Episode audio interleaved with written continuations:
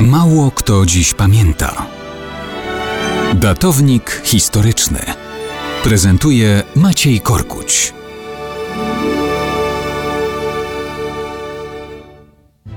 Mało kto dziś pamięta, że 1680 lat temu, w roku 341, syn germańskiego Gota i Greczynki z Kapadocji, Wulfila, został biskupem Taurydy.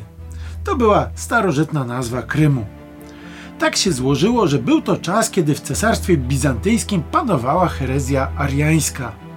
I Wulfila jako ariański biskup wyruszył w misję nawracania na chrześcijaństwo germańskich pobratymców ojca. Nad Morzem Czarnym istniało państwo Gotów Wschodnich, Ostrogotów i nad Dunajem Gotów Zachodnich, czyli Wizygotów. Tam Wulfila głosił nauki Chrystusa na ariańską modłę. Robił to tak skutecznie, że cały lud wizygocki został ochrzczony. Ale historia płata czasem figle. W Bizancjum arianizm był tylko epizodem, który się szybko skończył, a Wizygoci z arianizmem zostali na następne wieki.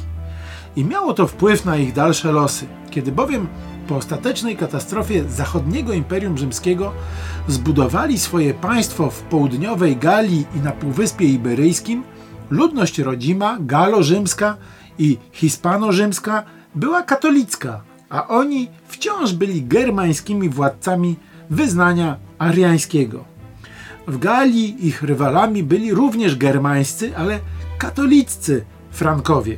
Kiedy doszło do wojny Wizygotów z Frankami, katolicy poddani Wizygotów sympatyzowali z frankijskimi najeźdźcami.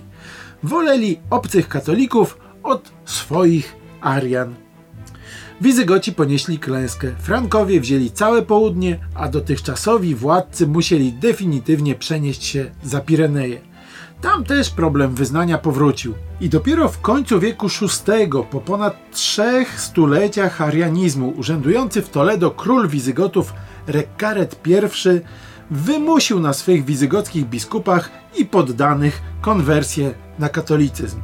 I w ten sposób Wizygoci ostatecznie rozstali się z dziedzictwem biskupa Wulfili.